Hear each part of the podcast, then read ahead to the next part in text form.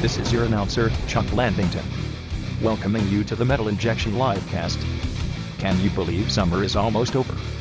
Did summer ever even start? This dumb pandemic ruined all my plans. Rob and I were gonna go on a romantic kayaking retreat in Vermont. Instead, I just went to his apartment and sat on his belly while he laid in his bathtub. It just wasn't the same. The Metal Injection Livecast starts now.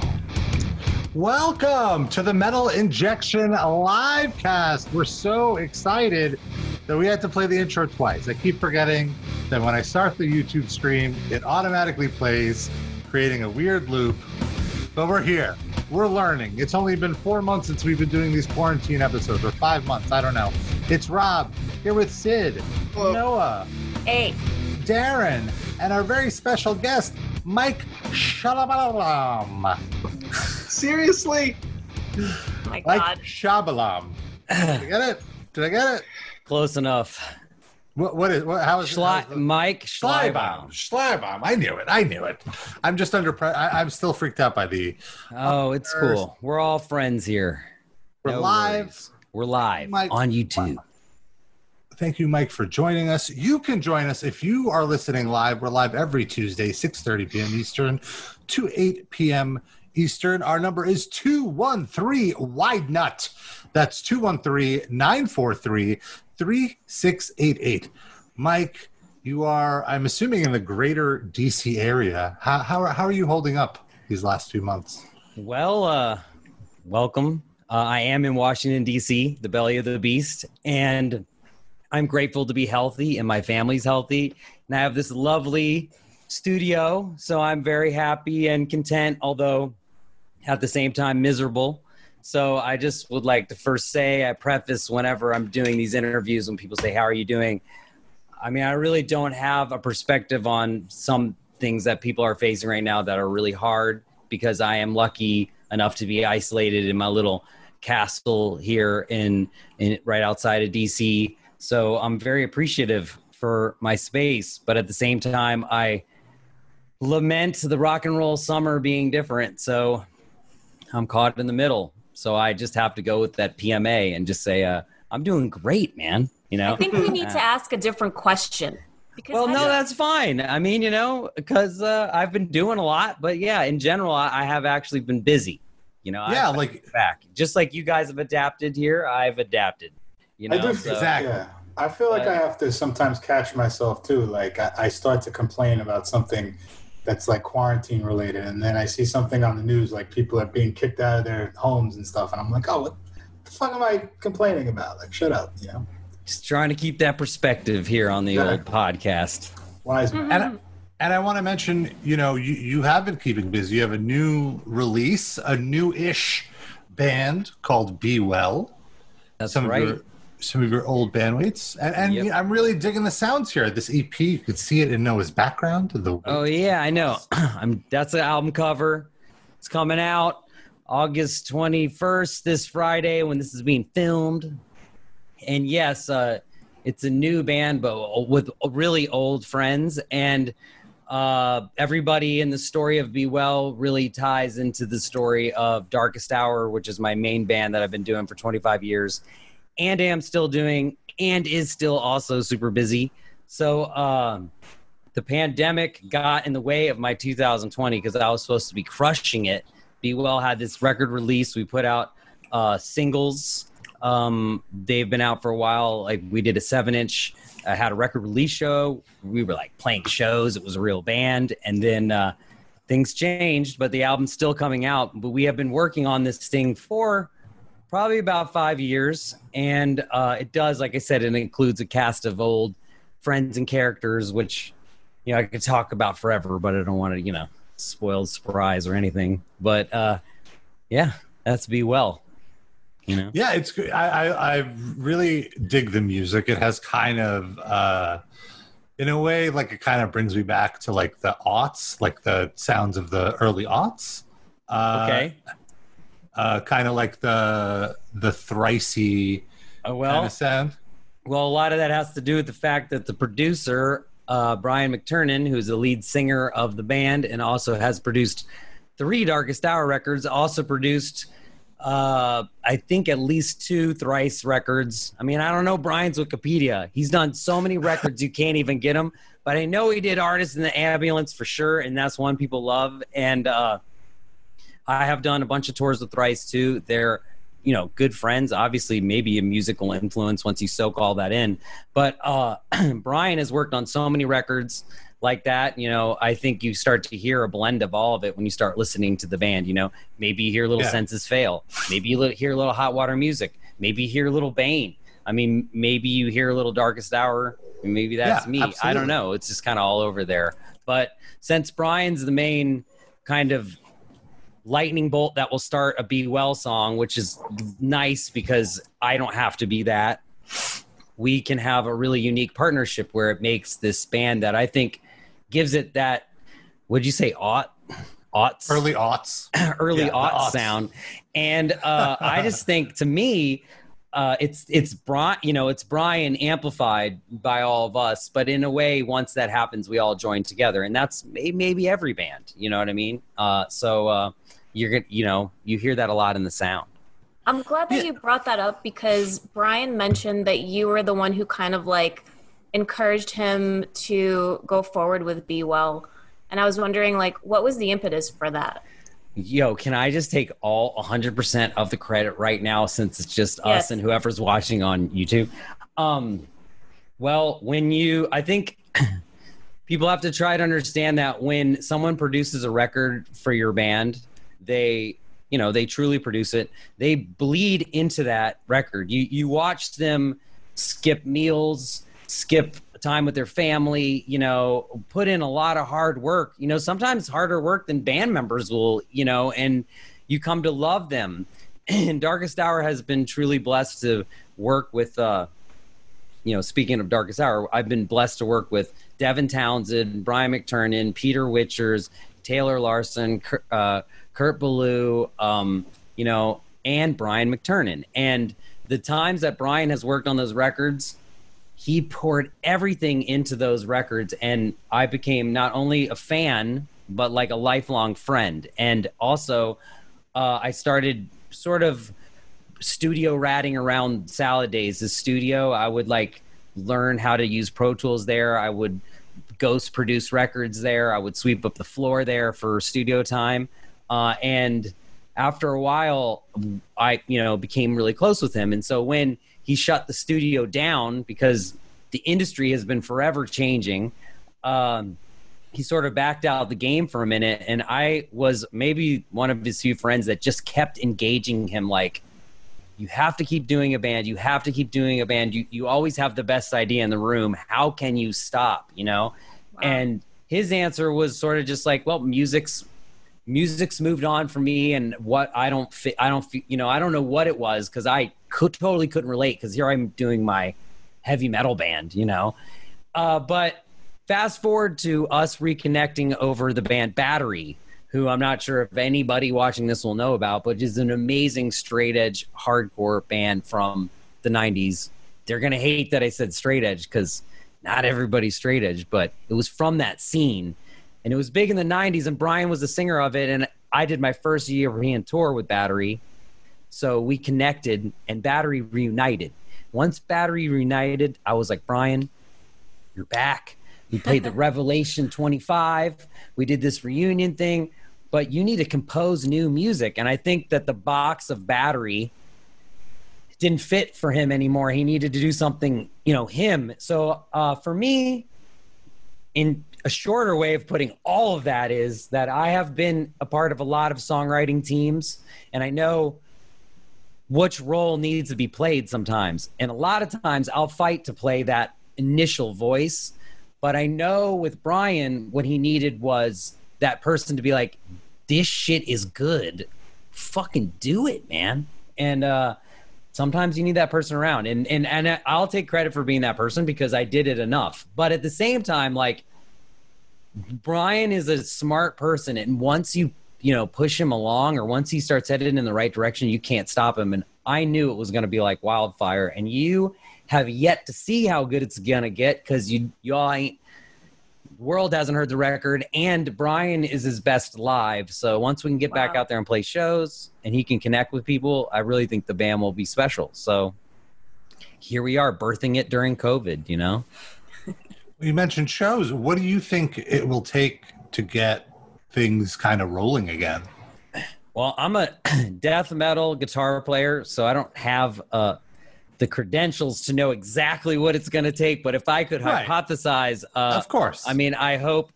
Oh, I mean, I guess what it's going to take is, you know, from what I'm hearing, is some sort of vaccine or something that's going to make people feel comfortable to get together in a way that I do have some friends who are in Europe who have experienced live concerts that exist while people wear masks or they social distance, or maybe the count's low enough in a country that they've moved past the mask for a minute and they're doing something else.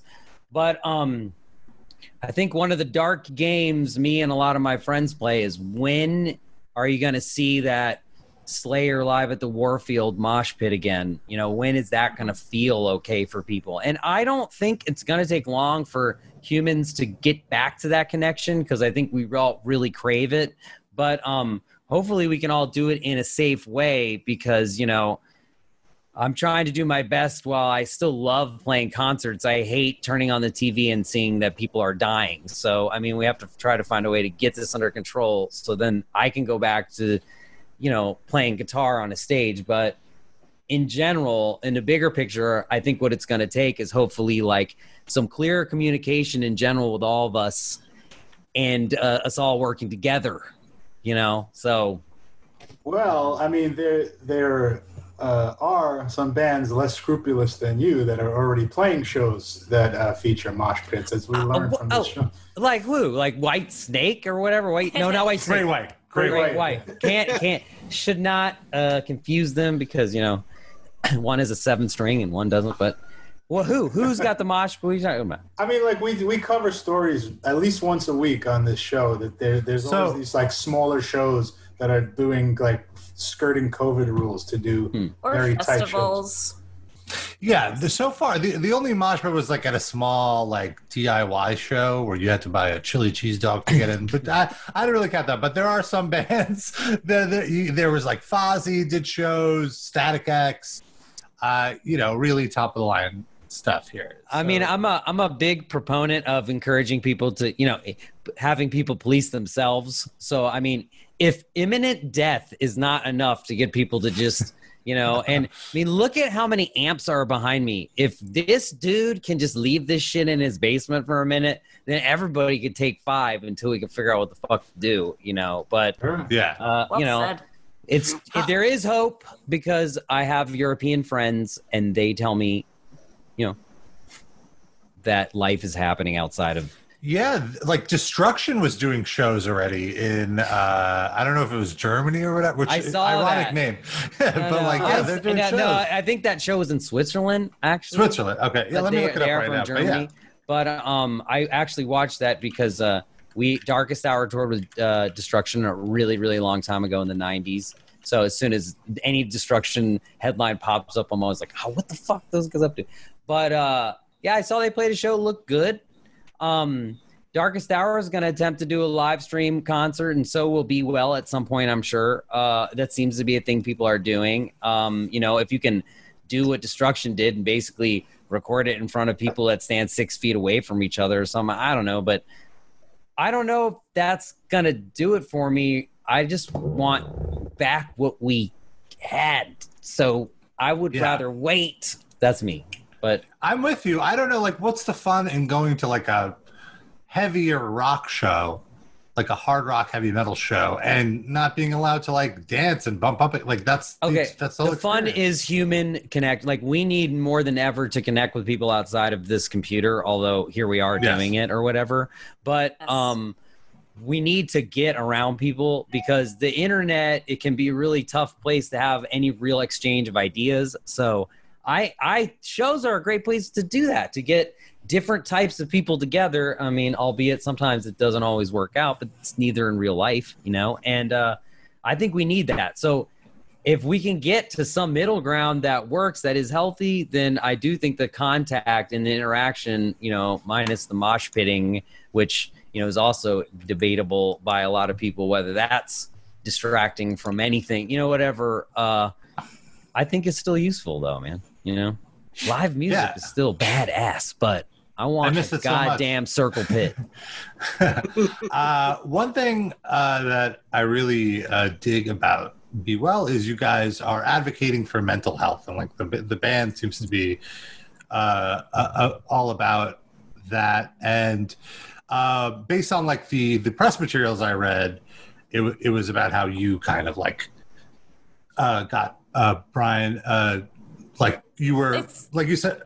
Sorry, it's Brian understanding that like depression could be passed down to his daughter, and just like you know, and that it's kind of like a roller coaster, and it doesn't really go away. It's just something that you're continuously working against. And you know, the two songs that are out are phenomenal. And I want to tell you, like, I don't typically listen to hardcore music, but I listened to those songs today, and then I listened to Battery. I was like all in on it.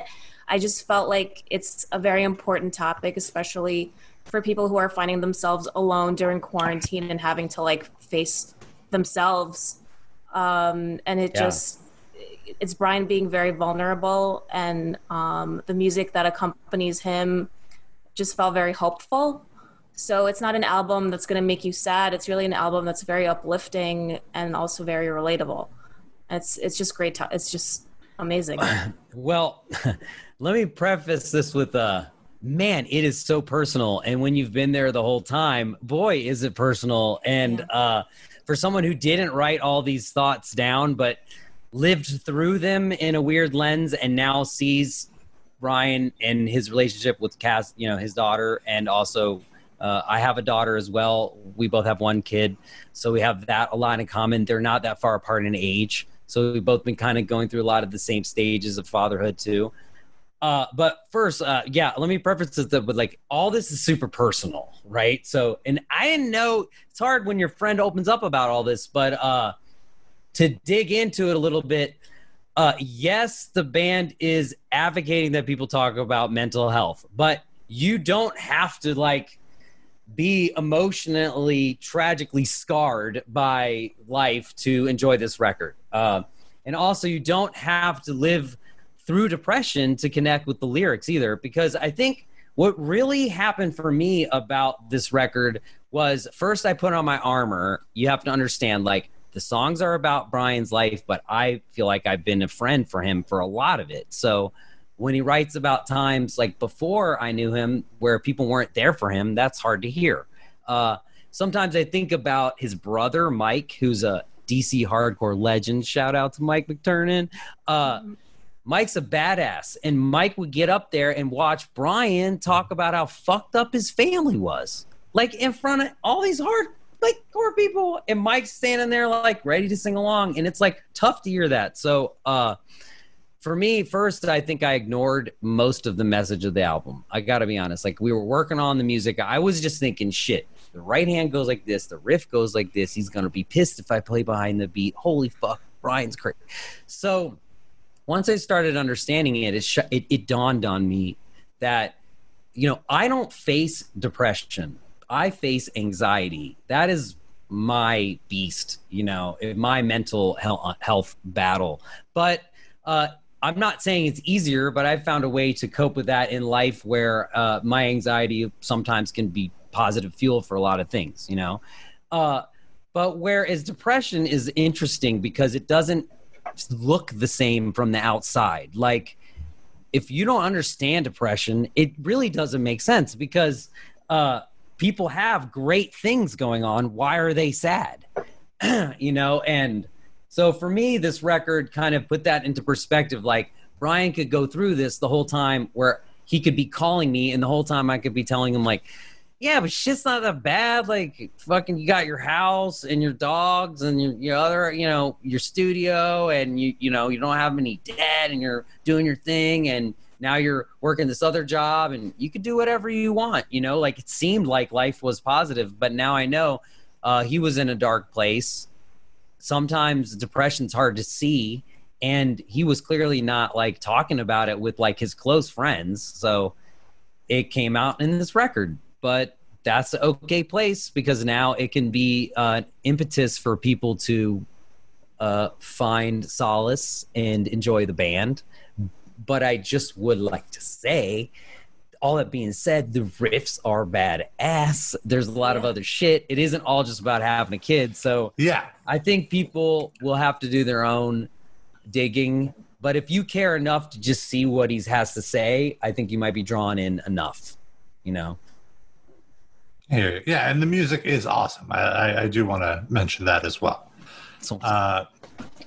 You said you were in the DC area. I was curious, were you by any of the protests or the hubbub that's been going on? Man, am I by that protest? Man, the White House is down hit there. You know what I'm saying? Black Lives Matter is right around the corner. So yeah, it's here. This is Washington, D.C. It's not going to go anywhere. It's very normal for people to have signs in their yard that tell you what they think. And it's pretty normal for people to discuss that, you know, here where I'm at. And it's not taboo, really. It's just kind of normalized. So the short answer is yes. We are in the thick of it. And, you know, we are hoping for some real positive change from all the discussion that's happening. Same. Yeah. Yeah, I'm pretty close to where the Brooklyn protests were. And it's the same thing. And it's interesting how it kind of died down a little bit, I guess, you know, but really also not. Like, I'll still see on Twitter that there's still huge protests happening almost every day, but the media's kind of just moved on from it. It's a bit weird. Well, I'm doing my best right now to try to listen. You know what I mean? As a Italian American, you know, there's a lot of the streets doing the talking right now. If you know what I'm saying, Dave Chappelle style. But you know, I do think that I'm not sure if "died down's" quite the right word, as it is maybe reorganized. You know, into like. Re-strategize. I think there was a lot of anger and frustration that happened, and now I'm hoping that that gets targeted. I mean, you know, you still have things happening in America, and you still have this sort of tension everywhere, but I'm hoping the greater consciousness has moved to how do we make society better from this conversation that really has been happening for a while, but really was sparked from probably the combination of people being stuck in front of their iPhones and then being, you know, sort of forced or at least fed the video in general. And then those things combust, of course. And then now we're here. And so let's hope that this conversation can be positive, you know, and, I'm just trying to, as I said, listen, because it's tough when you have a band that's like five white dudes, you know, who all have an opinion about something. And right now it's like, well, we're trying to give voices to other things. So I encourage people to look at what those, you know, different outlets are saying so that I don't have to be a voice for them directly. You know, I'm just here to be in solidarity and say, you know, in general, first of all, back to the subject. Police, we see you, you know, can't do fucked up shit. I think that's the message that at least me and my neighbors say are trying to get across in general, you know, because I think the message really seemed to be about policing. And I think that's where I hope it will stay from a political standpoint if we're going to go down that road in this podcast, you know? Yeah. Agreed. Yeah, and just accountability. I feel like if somebody makes a mistake, they should be held accountable for it, and not the city. I feel that's I mean, we're citizens of America. The way this works is they're police, protect and serve. You know, do better. That's what we're saying. And then, of course, there's going to be everybody that's got a woodism about everything I just said. So here it comes. But what I'm saying is what I think. And that's, you know, because I play guitar in a death metal band, I guess. And a melodic, emotional punk rock band, by the way. And to lighten the mood a little as we wind down the interview, I do want to say, when there just to transition out of Black Lives Matter and mental health awareness, you know, I do. Bummer. For my mental health, one of my favorite people to smoke a joint with backstage at a show is you, Mike, and I'm really sad that it's been a while. In fact, hey man, joints are done. Joints are canceled. Hashtag cancel joint. Fuck, right, man. We can't even share joints. Like you'd have to like cut it. Shit, you're gonna have to edit that out because I don't like everybody to know that I smoke weed or whatever. Yeah, you could never tell. Motherfuckers get all super pissed off. But if we're gonna just talk about that, yeah, no, you can't pass joints, people.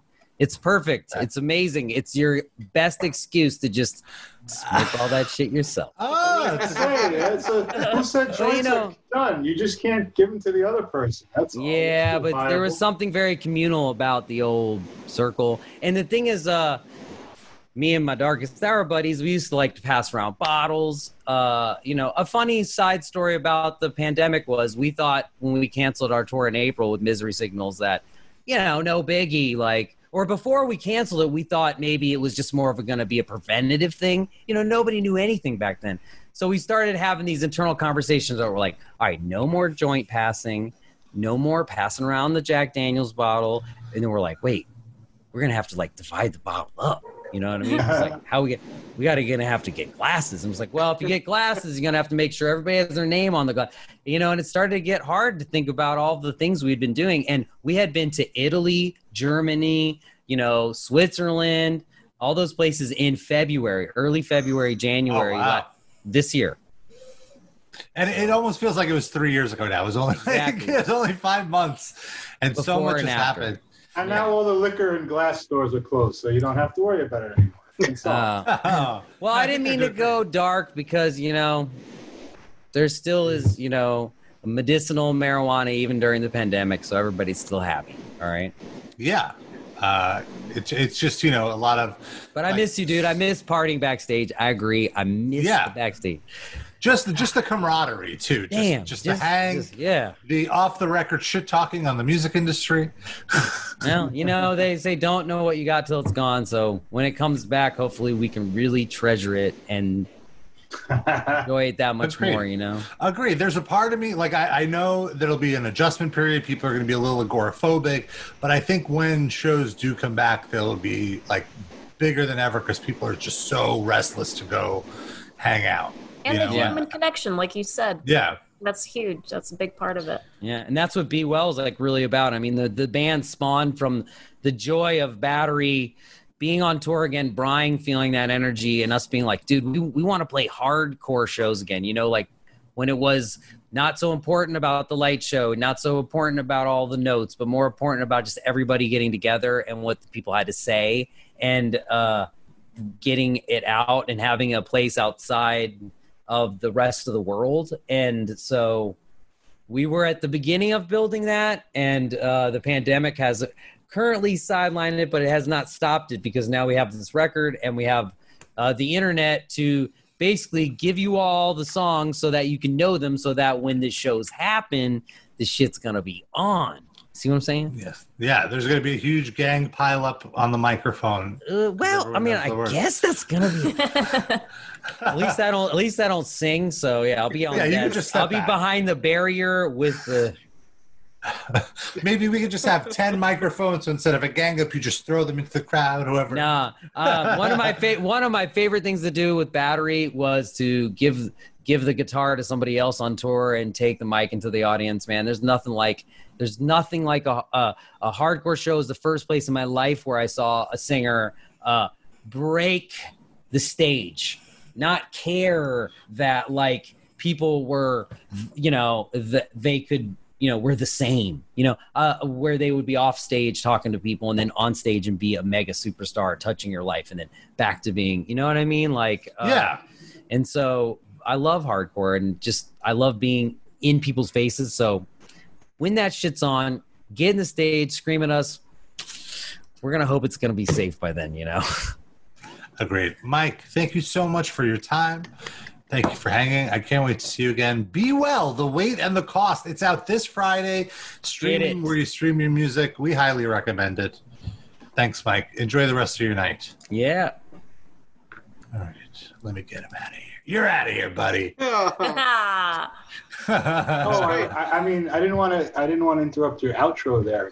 You were in a nice little flow, but I wanted to ask him about. He mentioned being Italian, and I was like, that last name sounds very Jewish. Yeah. I think it's Polish. No, Schleider. I don't know. Well, you can't ask. Yeah. No. Well. I think because the weight and the cost, like he mentioned cost in his album title, so that's very cool. The weight is the Italian part and the cost is the Jewish part. True. And if you want to hear the two songs that are out, you can like our Spotify Music Break playlist because they're both on there. Oh, yes, that's right. For old school fans who missed the music break, we're doing the music break again in a bit of a different format. In the form of a Spotify playlist you can subscribe to. And every week at the top of the list, we add our picks. Each one of us picks a song. This week, we also added the Be Well tracks in addition to our picks. And I'm burping up a storm here. But it's really fun. It's really fun to come up with a song every week to kind of suggest to you, the livecast listener. This week, I picked AC/DC Big Balls. It came up on the classic station the other day, and I was like, "What song better represents your balls?" My contribution to the Metal Injection Livecast than AC/DC Big Balls, so that's why I picked it.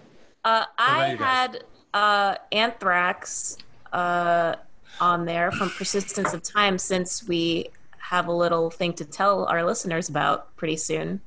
And then I changed it to Be Well because I just really like the song. It's just like, I'll just save Anthrax for next week. I'm not sure what you were hinting at, Noah. Noah actually chose Big Balls to represent her big balls, but she saw that you had sent that over already, so she changed it. I know, I was so pissed. Very considerate. Sid, what did you pick? I picked a song from the soundtrack to the movie Judgment Night, which I feel like we've talked about on the show at some point. Yeah. The movie was... The movie's terrible. Yeah, but the soundtrack is all like rap and rock artists working together on like original songs, and the one I picked was Dinosaur Jr. and Del the Funky Homo Sapien. It's very jammy, very spacey, but still really good. That album is a almost 50-50 split between great songs and absolute cringe songs. Yeah. There's a bunch of terrible songs. You picked one of the great songs on it. Yeah. I picked Servitude by Fishbone. It was one awesome. Of my... I feel... I can't think of a more underrated band, an unheralded band than Fishbone, I think. I just saw that they're working on new material and, like, Fat Mike from NoFX is producing, maybe? Oh, yeah? I'm so out of music. What's their sound like? I don't think I've ever listened to it. It's, like, it's hard to classify it. Like but have you ever heard that song, Everyday Sunshine? It's almost like... Party at Ground Zero. Yeah, they can. It's vary like ska punk, but they can vary between like ska and then like actual like riffy hardcore sounding, but like poppy hardcore sounding catchy music, and they run the gamut. They're very musically diverse, and the subject matter of that song is very relevant to what's happening now too. It's funny. I just saw today. We talked about the Judgment Night. Sid talked about that. Vernon Reid of Living Color mentioned how one of his favorite memories in working in music was working with Run DMC on that Judgment Night soundtrack because the news came out about Jam Master Jay's murder. Jam Master Jay was murdered almost 15 years ago now. It's crazy, or longer. Yeah, it was 18 years ago. And they just closed the case. They arrested two people, and turns out that Jam Master Jay was slinging tons of coke. It was all a coke deal gone bad. He was trying to push out one of the people that murdered him on this big coke deal, this interstate coke deal. Which, honestly, to me, I'm listening to it. This is like murder. Jam Master Jay is one of the most iconic musicians in hip hop, you know, and the guy had to still sell coke like 30 years into his career. So when you got a money making opportunity, you don't turn it down. Even rich people want more money. Or maybe he just did it for the love of the game too, though. Is that possible? I don't know. I feel like once you reach a certain level of rich, you don't risk it doing coke deals. It was a little. That's not what you do. But you think usually don't risk it because you might get arrested. But with him, that wasn't what got him. It was just being a bad partner. Right. Fair. It was murder. You know, another band that is, of course, very much fans of hip hop is Anthrax. They, of course, had that famous collaboration with Public Enemy. And Anthrax are commemorating the 30th anniversary of their 1990 album release, Persistence of Time. The masters of thrash metal are back with a deluxe anniversary edition on vinyl and on CD. The vinyl edition offers 4 LPs as well as revised cover art that reflects what has been the album's original concept visually. So that's really cool. And the 2-disc CD contains the original 11-track album, a special bonus B-side version of I'm the Man, and a live version of Time, as well as special recordings from Charlie Stash, including rehearsals, writing sessions, pre-production, and live performances that Charlie Benanti has recorded over the past 40 years. The 40-minute guerrilla-style DVD was shot when Anthrax was on tour with Iron Maiden in 91 and features live and backstage footage of both Anthrax and Iron Maiden, such as when Anthrax joined Iron Maiden on stage to perform Sanctuary. You can pre-order your Persistence of Time 30th Anniversary Edition today by going to Anthrax.com. That's Anthrax.com. Get that from my brother. Anthrax and Iron Maiden. You got Anthrax from your brother? Oh, I'm going to give him Anthrax. Oh, how nice. So sweet. What a good bond you two have. Make sure to send enough for the whole family. Send it in little envelopes, too.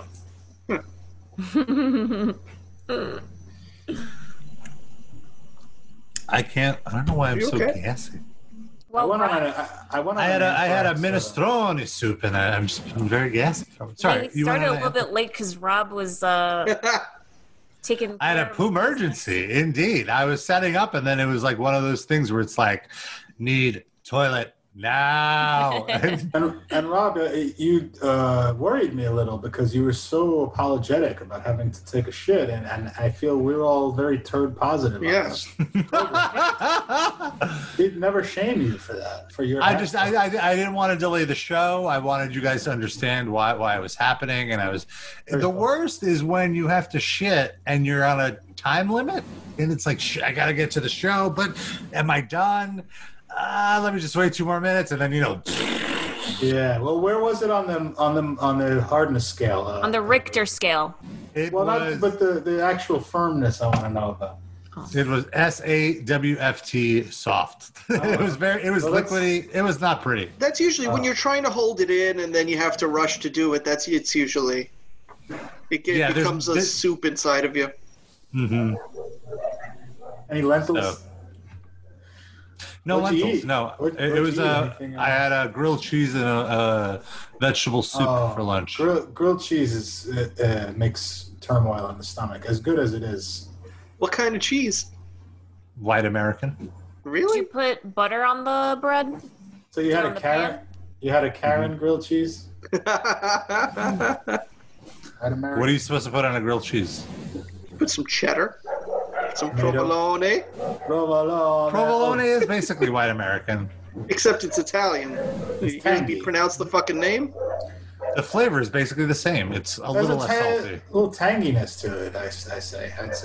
To which? Provolone? I mean, it's not sharp like a cheddar or something, but it's more than American cheese.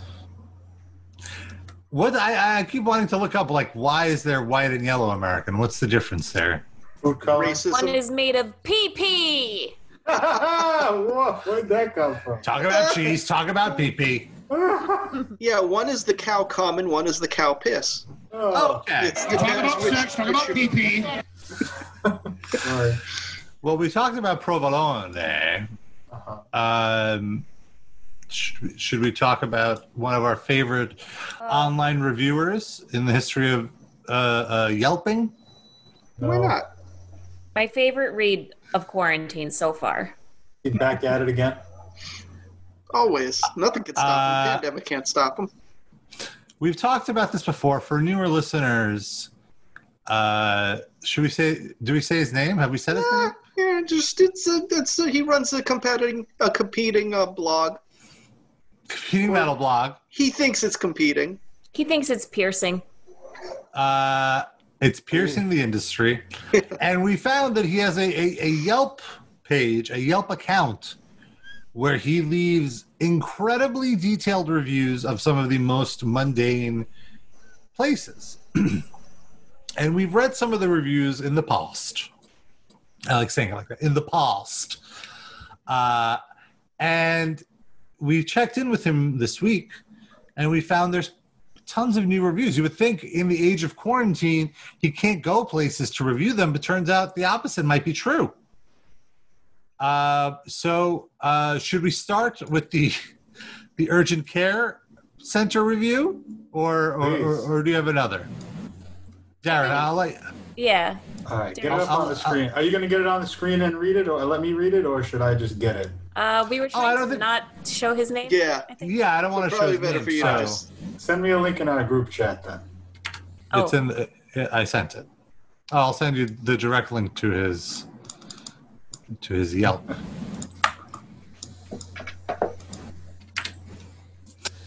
Okay. And while Darren is getting that queued up, I do want to mention, if you need yourself a little extra live cast, we have 2 bonus episodes up this month for our Patreon.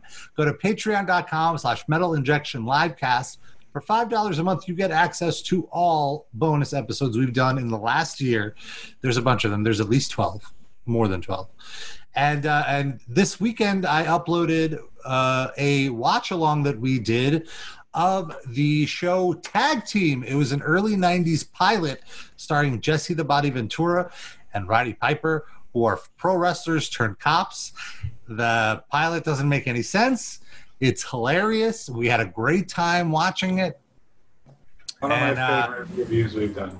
And it's about an hour, and you'll definitely laugh. And then something we didn't have a great time watching was Danzig's Verotica, which is also up.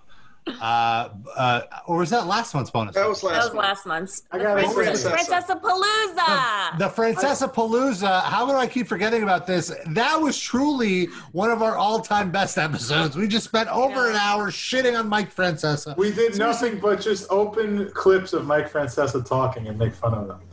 And, like, seriously, we spent 40 minutes on this 1 3-minute clip because there was so much to mock. Usually, if you want to shit on Mike Francesa for an hour, you can only do that if you work at a massage parlor in Suffolk County. We found a loophole to be able to do it without that. I requested diarrhea. I specifically asked for that. This is solid poops. This is like a 9 on the most scale. Okay. I wanted it extra hot. It's kind of cool. Tell the girl in the back, eat some more fiber, all right? Okay. And if you join by this Friday, if you join our Patreon, patreon.com/Metal Injection Livecast, you can join the 4 of us in a Patreon Zoom hang where it'll be an open hang, open to all Patreon subscribers. And we're just going to hang out, chill for about an hour, talk, catch up, see how you're doing, do a mental health check. Rob's going to share some grooming tips. Yes, yeah, some pubing grooming tips. Excellent. All right. Ball stretching? No? No live ball stretching. I meant just telling them how to do it, not... I've already, yeah. The tips are in the archives, folks. You don't need to pay for those. True. But yeah, so that's... We're visuals now. You could... Yeah. Oh, true. Demonstrate.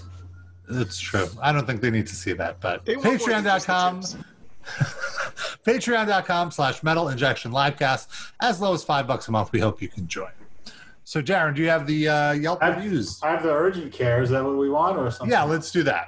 All right, here we go. This is our friend, who shall remain nameless, who went to the CityMD urgent care. Looks like somebody in your neighborhood needs urgent care. I would like to say I have been to the same urgent care. Did you go in the time of COVID, or did you go before? No, it was, I think, like last year. I got sick and went there.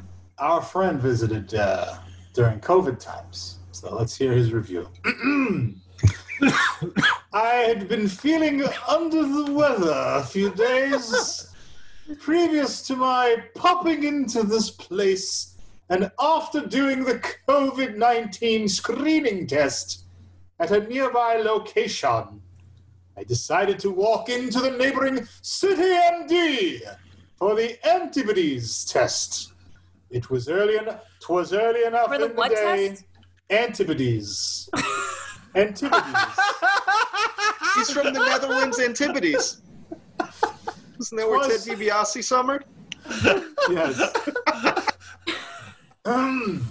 'Twas early enough in the day for the place to not be too crowded. So after signing in on one of the tablets, so they had all of my information, I found myself with a short wait time to get the test. The assistant took my blood pressure, which was a tad high for my liking, but the assistant was too high, or his blood pressure was too high. Oh, Rob, are you working at the CityMD? I'm not a fan of sharing that kind of blood pressure information. But there's this very introspective admission here. I was nervous about this whole thing. Then a small sample of blood was drawn. After I was done, one of the physicians told me that I would hear within 5 days. And they had my mobile and email, so I was not worried. He kept a stiff upper lip. The whole experience was about 20 minutes, which isn't bad, and relatively painless, unless you risk fainting when you get a needle to take some blood. I ended up with a light black and blue mark on the arm from their taking this, but that can happen. This is not my primary physician. Oh, really? Call it CityMDs. Now hold on. Why do we need to know that you bruise easily? Like how is that? It's so specific. Well, he's like translucently white. So also, like how often has he passed out from getting a shot that he's writing about it like this? Well, he's not saying it's him. He's saying for other people.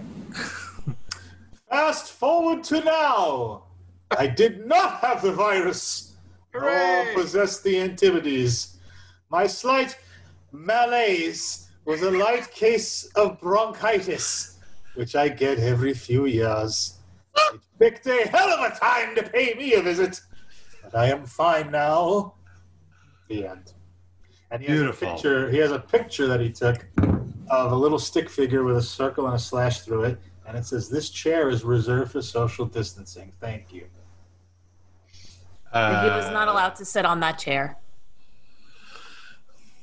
They just had a person in the lobby putting that on any chair he tried to sit in. We were hoping he would just leave, but it didn't work. There's a big dearth of like bad reviews here. Oh, all right. So many. No, a big dearth means there aren't any. All right. No, there's so many. You have like to new ones. I meant new ones. Yeah. He's trying to keep it positive in 2020. There was another one.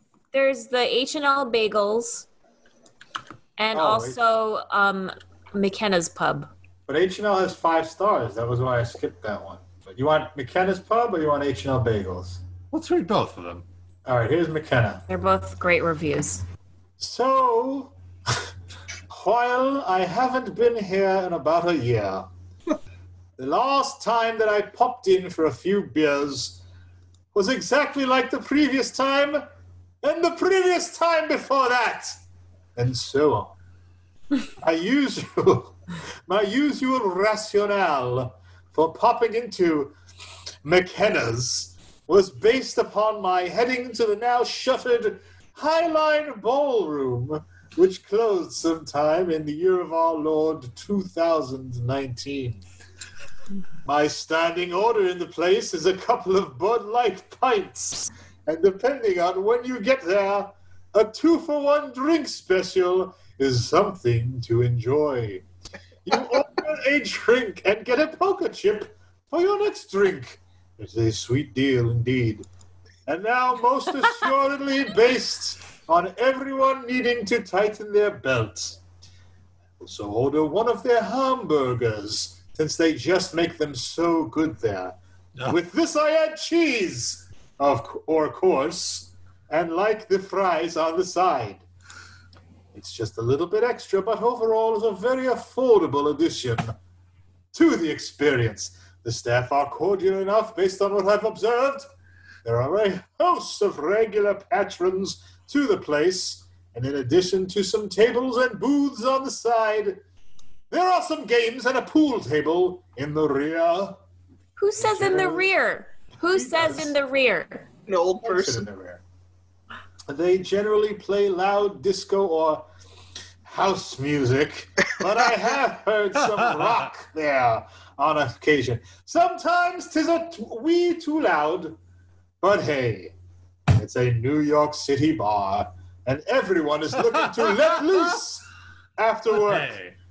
I look forward to returning and meeting friends once more for a very long overdue beverage of the alcoholic kind.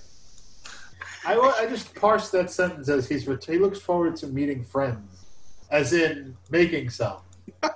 One day I shall meet a friend at McKenna's Pub. I just love the fact that he says he hasn't been there in a year. He's just randomly writing a review about a place that he hasn't even been to recently. Just because he's bored? It's like... Yeah, what? It's like if you had like a text thread with an ex or something and then she blocked you, but you keep replying to the thread anyway. Yeah. It's so sad. It's like, dude, it's but just, it's not happening. The review also has this like very like pathetic picture of a like burnt cheeseburger and fries. So it's like he must have had to go back a year in his photos to pull that up and put it in the Yelp. It's very committed. Was he saving it? Like, why didn't he just post that when he took it? What was he saying? He doesn't want to put out too much content at once. He wants to make sure people see his content, so he has to roll it out over time. Or what if he foresaw a pandemic happening and saved some reviews for so that he, when he couldn't go out, he'd have a few in the can. He posts the A+, like his best work right away. But then there's like the mid-tier reviews. He's not really proud of the writing style, so he saves those just in case. They're in the drafts. So it's like, fine, there's nothing new. Let's dig in the drafts and see what I could throw out there. Yeah, I could see that for sure. Makes sense. Do you want to read him taking a COVID test? Is that interesting? Didn't he take one? I just did that. Yeah, he took a second one? No. There's another one. Where? New York... At NYC hospitals. Why does he need 2 COVID tests? What is this? Well, if you heard the review, Sid, he did say he took a COVID test and an Antipodes test. Antipodes. All right. Should I read this one? Yeah, let's do it. Upon noticing that there was a COVID-19 testing center open in the location formerly housing a Chase Bank, I decided to get a test done.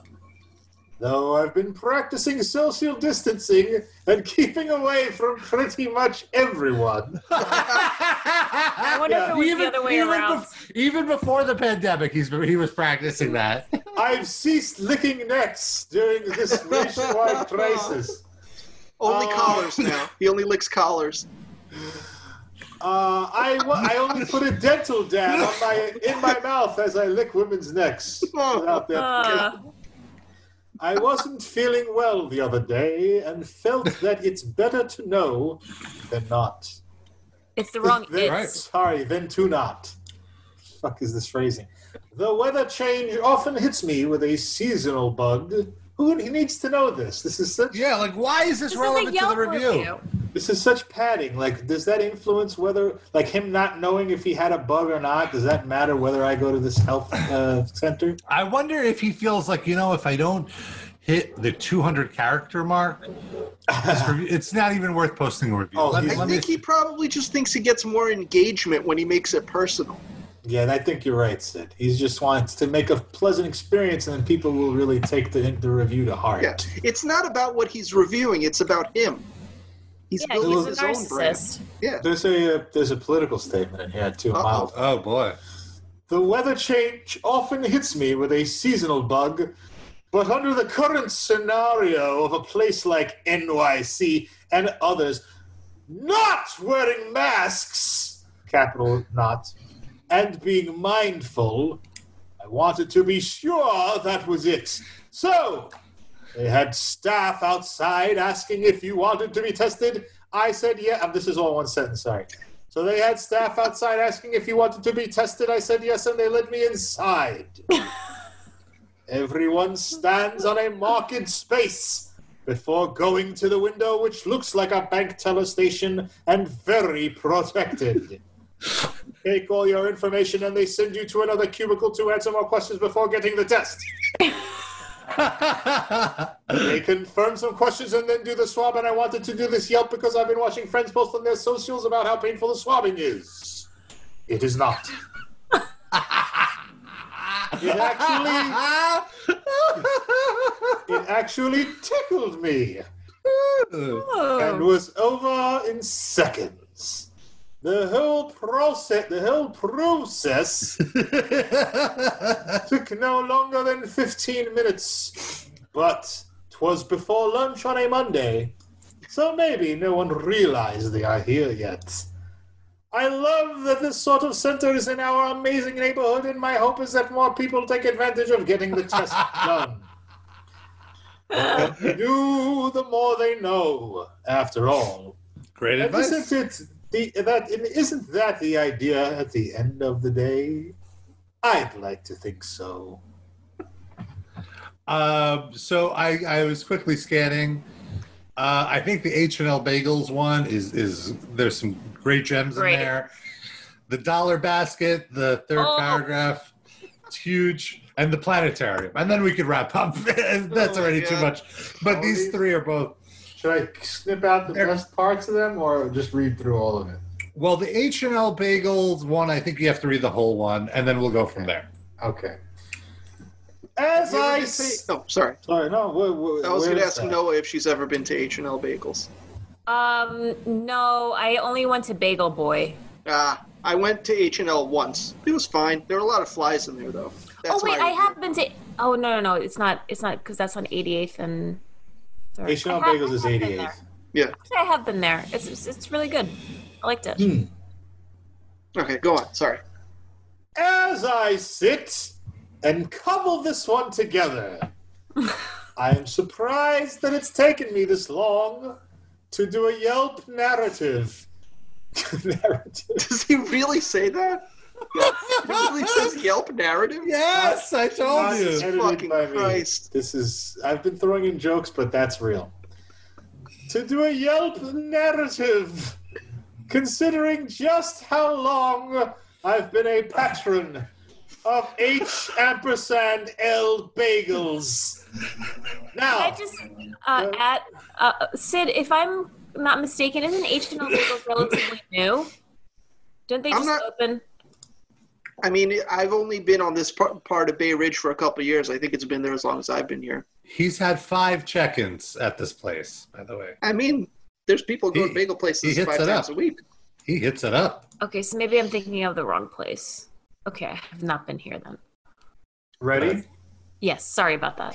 Now, truth be told, over the years, it's generally my practice to only get their awesome bagels, but on occasion I grab a breakfast sandwich or one of their deli sandwiches. Happily, I can say that everything that I've ever had here was tasty and devoured to the max. To the max. He morphed into Zach from Saved by the Bell. I used to live around the corner from the place, but over the years have moved a few blocks away. What? Why is that? Okay. And I mentioned this because... There you go, Darren. There are other bagel stores close to the 2 apartments I've lived in since that original time, and I will still find myself walking over to H&L to get what I need. Now, some folks have reported that it's a busy place, and yes, that is true. The aisle to get to the counter is narrow, and on one side is the glass displays and their preparation space, while on the other is the refrigerators with the assorted sodas, milks, juices. In the front of the space, there is a small counter where one can sip a coffee and eat something, but it's not spacious at all. Yet, good in a pinch, if you think you only need 5 minutes to do that before getting on with your day. My standard order is a dozen bagels, and I usually split this between the everything bagel and the garlic ones. Used to love poppy seed and sesame seed ones, but leaned towards the everything ones some time ago and rarely look back. Every so often I will buy it. Rarely look back. That means... This is amazing. Occasionally he's like... Perhaps I need to revisit my sesame bagel obsession. I suppose it is human nature to, glance over one's shoulder wistfully at prior dalliances with other genres of bagels. With but poppy seeds. At the end of the day, we must proceed forward on the beam, or we shan't get anywhere in life. Every so often... I will buy a couple of salt bagels and eat them as if they were a pretzel. Oh, my God. A great place and should be supported. How often does he go through these dozen bagels? Do you, this is just nonstop carbs. Hey, I am with him. I could eat a bagel every single day. Well, I could. Breakfast, I'm just hungry.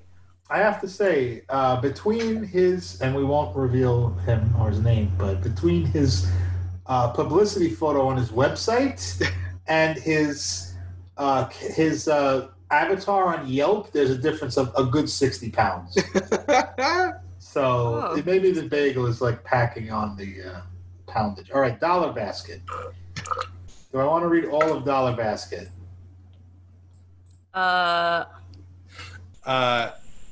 I think the second looks like the juice where the juice starts. Yeah. Right off the bat, the space is well lit and very, very clean. It's a. By the way, to be clear, it's a supermarket. Go ahead. Like $1.99 store. It used to be a supermarket. This is actually one. It's not even one block away from where I used to live. Yeah, I remember. I regret moving. This definitely looks like.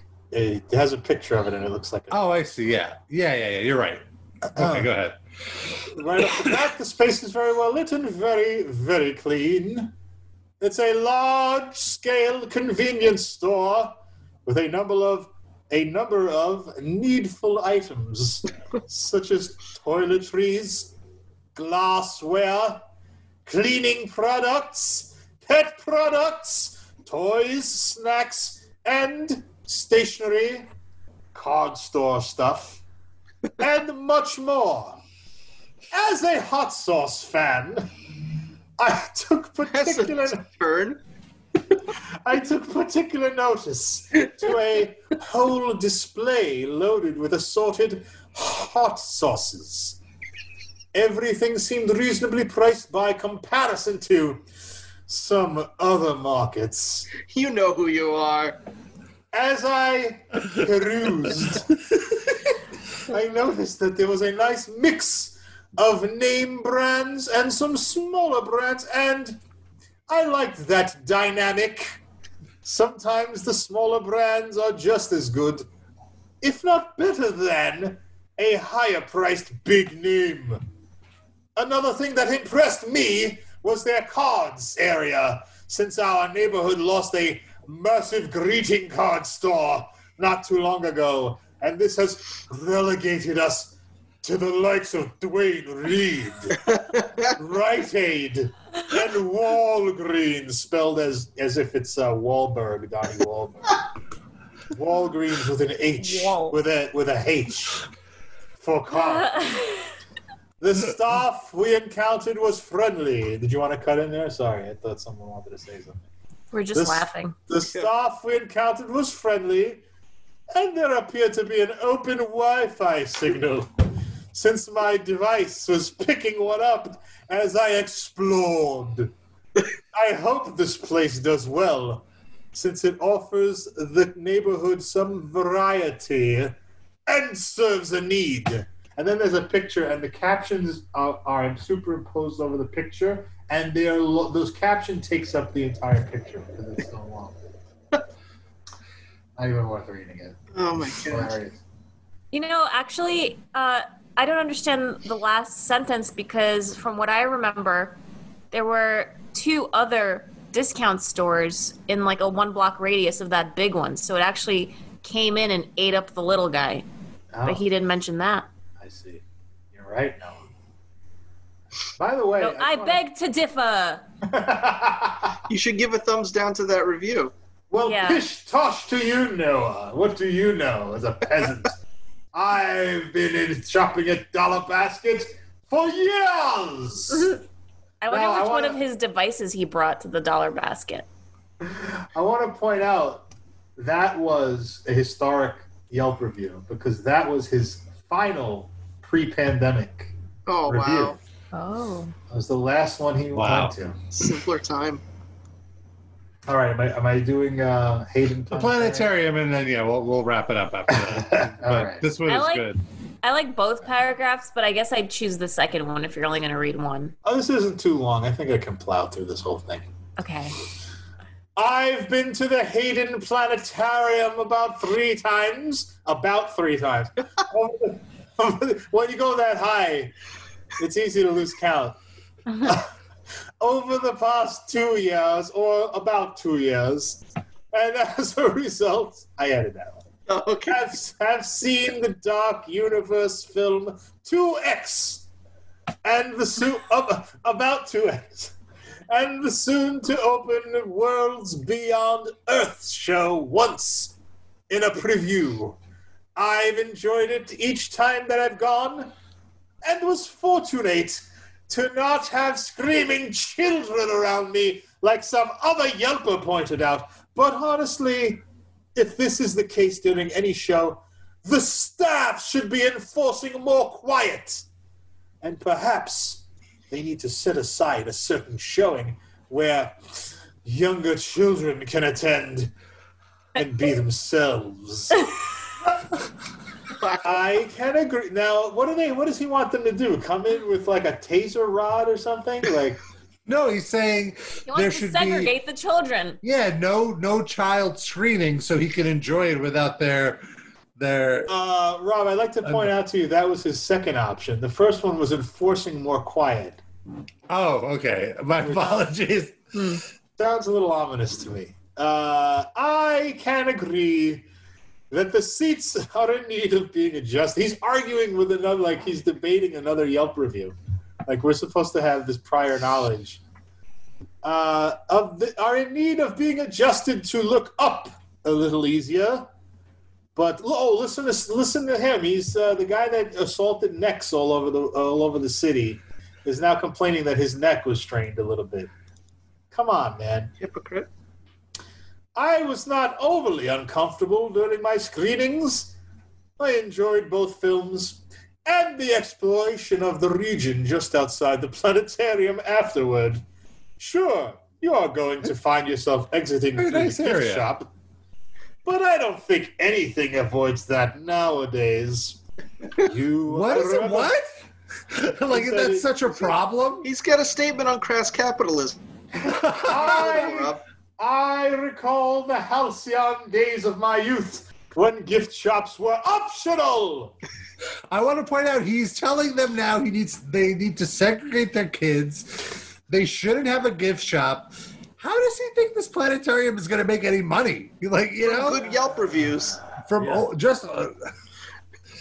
I will herd the masses into you. Yeah.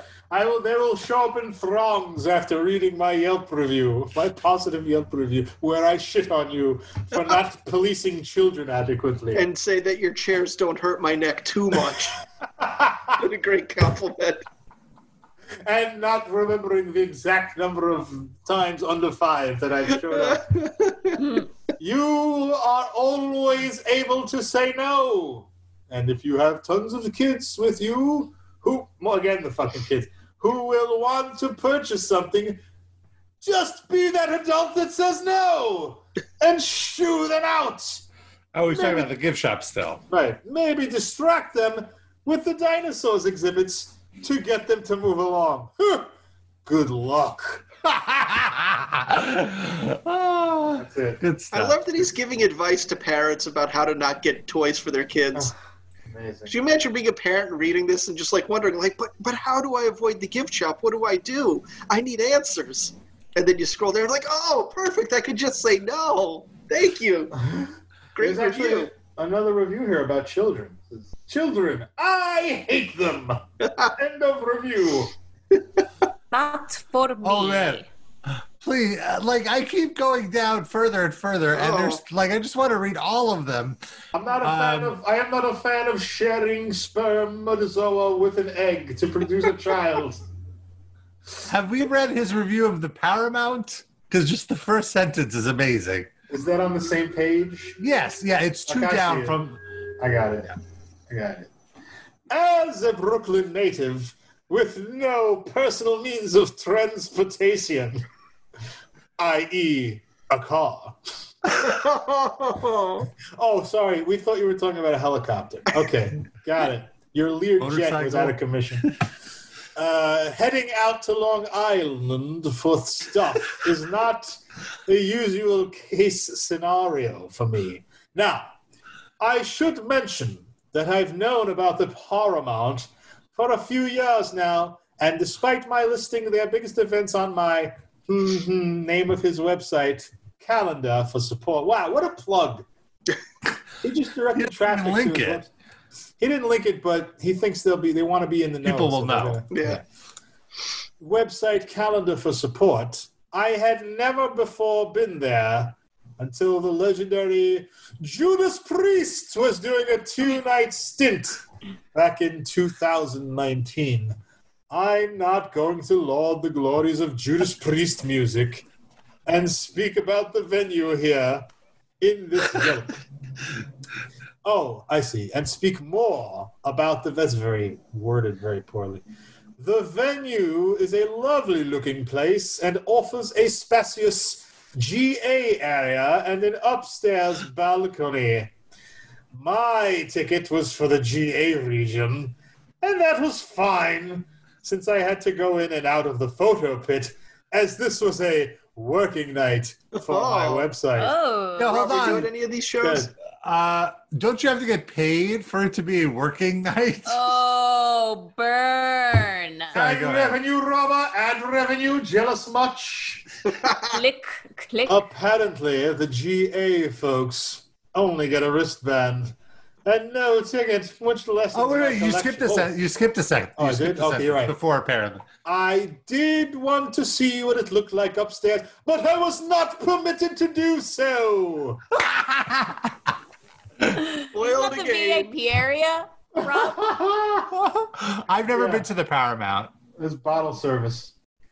Wow, that's in Long Island. Right? I thought he was talking about Paramount next to with MSG, which is no longer called. I've been there once. Very nice venue. What did you see there? Oh, is that the Westbury Music Fair that's now just with a corporate name? No. I think I saw Clutch there. Clutch, actually. Yeah, I think it was Clutch. How do you remember that? You talked about it on the show. Oh. How do you remember that? He hangs on your every word, Noah. Come on. All right, here we go. Oh, sorry, Noah, do you want to say something? No. Go on, please. Apparently, the GA folks only get a wristband and no tickets, which lessens my collection by one And of course, this was not a good thing since I am retentive on my ticket stubs, and this was a priest show, and something I wanted in my envelope of past shows. Sigh. Should I plow on? Blah, blah, blah, blah, blah. Just the first sentence of the last paragraph. I didn't remember a Wi-Fi signal in the place. Oh my God! With this, I am adding this Yelp, but will say that there is an awesome Spanish food joint almost next door, and a Huntington bar, which I enjoyed for sure. I look forward to coming back to this venue in the future. Yeah. All right. Oh, he also, I won't read the whole other paragraph, but he admits to stealing a free pretzel. Or not stealing, but happily glomming a complimentary pretzel. Well, it came with his photo pass. No, his pass was printed on a pretzel. After the show, I noticed they put the unsold pretzels on the counter to be taken by the patrons leaving, so I had a snack for the ride home as well. Imagine just loose pretzels on the counter of a concert venue, dude. I'm assuming it's the baked pretzels, not like even still. Yeah, that's what I was thinking. Imagine just sitting all night. Imagine this schlub. You're next to him on the LIRR, like gnawing on a rock hard pretzel like a squirrel. You think he waited till he got on the train to dive into that pretzel? Yes. You know why? You know why? I guarantee that he picks every salt one by one and then eats the pretzel. So he needed a good seat for that. Sid, you're right. I mean, you're right. He didn't wait, but he took 11 pretzels. So by the time he got to the Long Island Railroad, he still had at least 4 pretzels left. His camera was all covered in salt. The pictures were ruined. I want to rename this blog just the Carbs blog, the Carb Review blog, because that's all he does is just eat fucking bread and salt and pretzels. Oh my God. Also, he said he went to that Spanish place, so he had a Spanish meal and then a pretzel. A couple empanadas, yeah. Fucking what a pig. Then he had a chicken parm. Thankfully, you didn't have to have sex with anybody that night, so he's good. Yeah. Right. He just went home and went to sleep. Bubba the Love Sponge tried to get his wife to do him, and she said, no way. Yes. That was Bubba, right? Is that the right guy? I know they're all is that the right guy that Hogan was banging his wife, or am I mixing up? Yeah, Bubba the Love Sponge.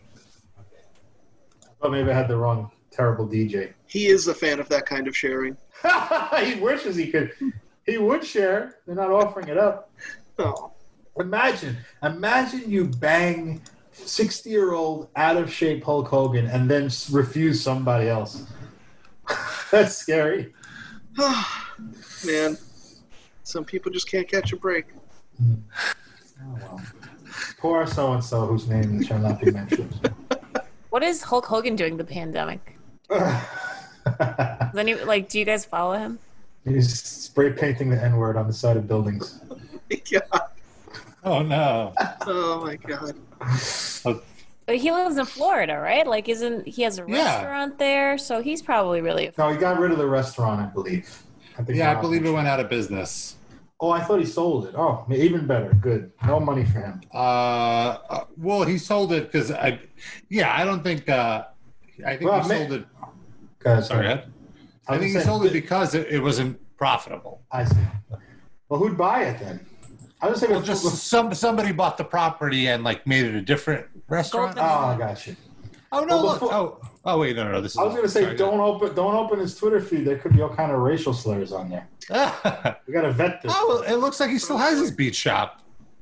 Oh, does he just only sell the products now? Now I remember. Yeah, he closed the restaurant, but the merch store still exists. I'm selling red corn merch, brother. HH. Why did he only write HH? What is that? Oh, did he leave HH out on the previous post and then have to write another HH just to close it out? No, it looks like it's days apart. It's just randomly so strange. Oh, brother, I forgot to close out my last post with an HH, dude. I'm so OCD, brother. I gotta go back in there, dude. What? You can't edit tweets? Here's what he did. I've been from MSG, the Silver Dome, and to the moon. He hasn't been to the moon. Yeah. I love this speech. Well, it's Hulk Hogan. He said he played in Metallica. Now he's been to the moon. Yeah. Is this a big shock? I love this beach, and all I wanted was to live my life here. Some stayed with me for the journey. Some left. To those that truly loved and believed in me, thank you with all my heart. I'm not done yet, brother. Was he about to kill himself? Like, no, he said, I'm not done yet with this tweet. He wanted to add a few racial slurs in, but the character limit cut him off. Also, look at, I love that this photo like from is a photo, phone. It's like a photo of a screenshot of his phone. Oh, like did someone send him this photo? I gotta take a message. I gotta take a picture of this picture. Let me borrow your phone, brother. How do I get this picture into this other phone, brother? How do I do this? Oh, can you read his tribute to Kamala? Very saddened. I think I was playing that the other day. Saddened 21. A football game. Very saddened by the passing of Big Jim Kamala. Like everyone else, I would always ask if it was okay to take the leg drop for the finish as requested by the office. Jim would always say, let's just keep making that money. He was such a kind soul. He's saying, would always ask people if he could do his finishing move that he did on everybody ever. Yeah, what? That's what as requested by the office? What? Huh? He's saying. Let me interpret this. Is he saying he ran it by him that the guy was going to job and not? He's just saying, that's how I interpreted it as well. That he's going to lose. Did these people think they were going to be the one to beat Hulk Hogan? Really? I'm going to be the guy. not Kamala. By the way, isn't it so weird? Kamala's real name is James Harris, yeah. And then the same week he dies, Kamala Harris. It's weird. Yeah. Hashem closes the door. And honestly, before 2 years ago, I never heard of Kamala Harris before 2016, let's say. And so when I first saw her name trending on Twitter, I was like, "What is Kamala? Yeah, why is he back in the news?" I like Big Jim Kamala, dude, because he is one of those black people that likes to do racial stereotypes, and that's what I like to do, brother. Yeah, well, there you go. Is that one of the good ones, as they say?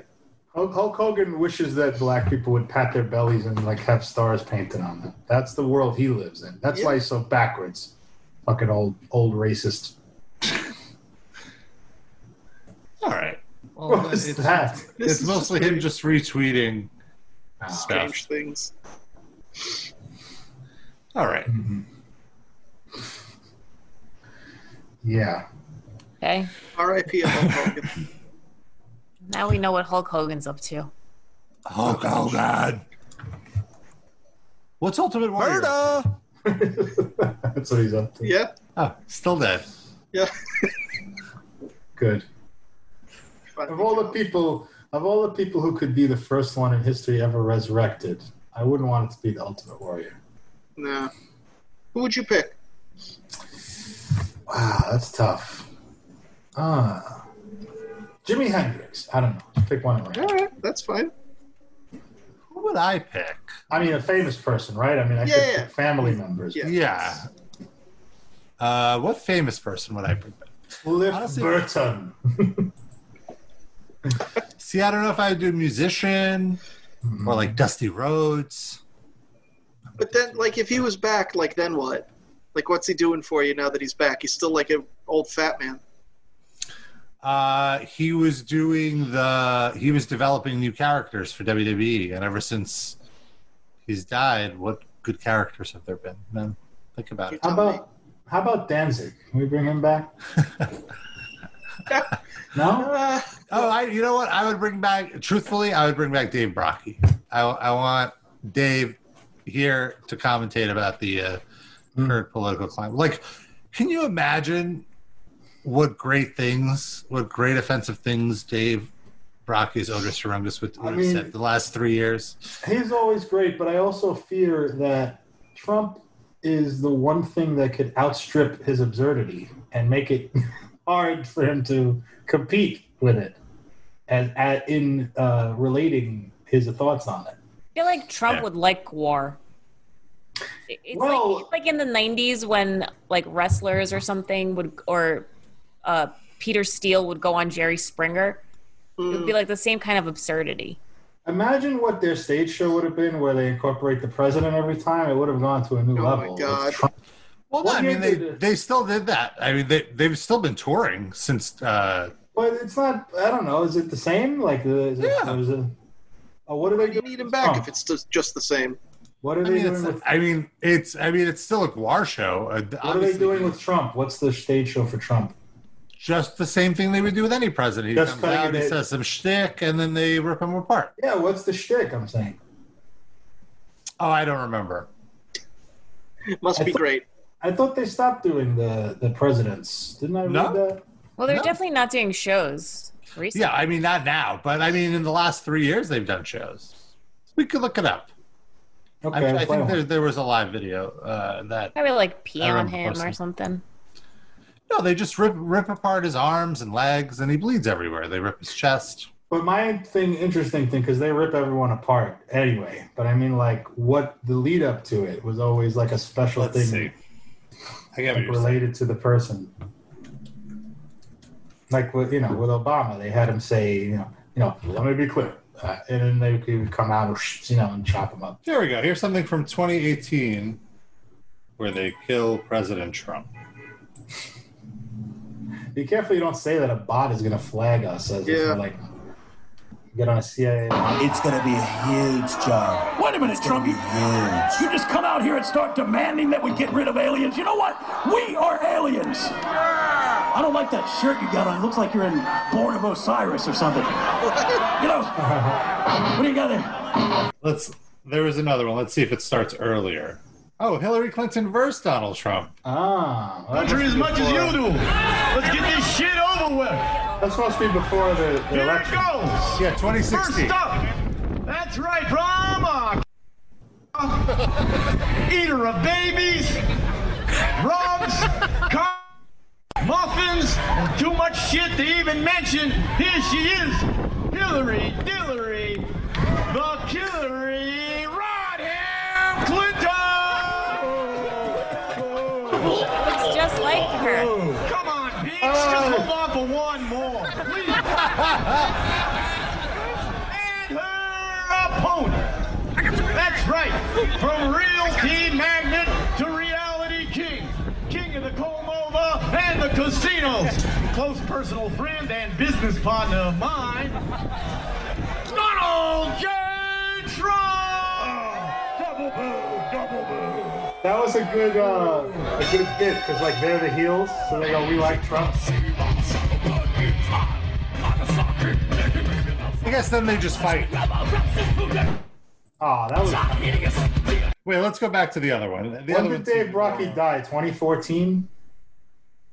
Wow, it's been that long. I don't know. I mean, am I right? Wait a minute, Trump. You just come out here and start demanding that we get rid of aliens. You know what? We are aliens. I don't like that shirt you got on. It looks like you're in Born of Osiris or something. What do you got there? Yeah, you're right. Died in 2014. In fact, we are aliens, Trump, and I think that you are a fucking racist. Not true. Not true. Not true. Not true.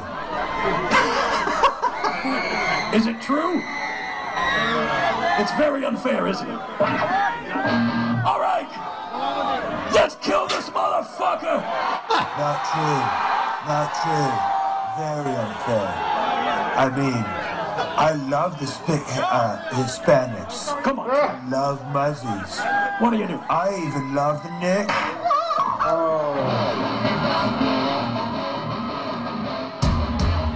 And then they kill him. Yeah. Yeah, it was all right.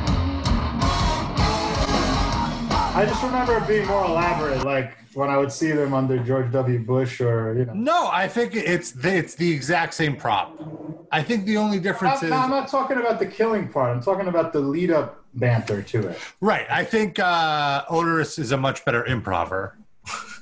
I'm not trying to knock Guar. I mean, I still do a great show. It's just that he was something special. That's all. Agreed. Agreed. And you know who else is someone special? Our top livecast fans of the week. We want to thank them. And you could be a top livecast fan of the week by donating $10 a month on our Patreon. And I'd like to go through our top livecast fans right now. And I will do it in my version of Darren's voice. Your version of my version of him. We have Eric Rabaganuge, a.k.a. Justin. Benjamin, who is not a fan of that kind of sharing. El Duderino, who shops at Dwayne Redo. We have Dan R. Cattle Decaf. Me, personally, I like a little extra pep in my coffee with my salt everything bagel. Mindy Mayer's Kipper. A wonderful high-quality kipper. Croc Destroyer.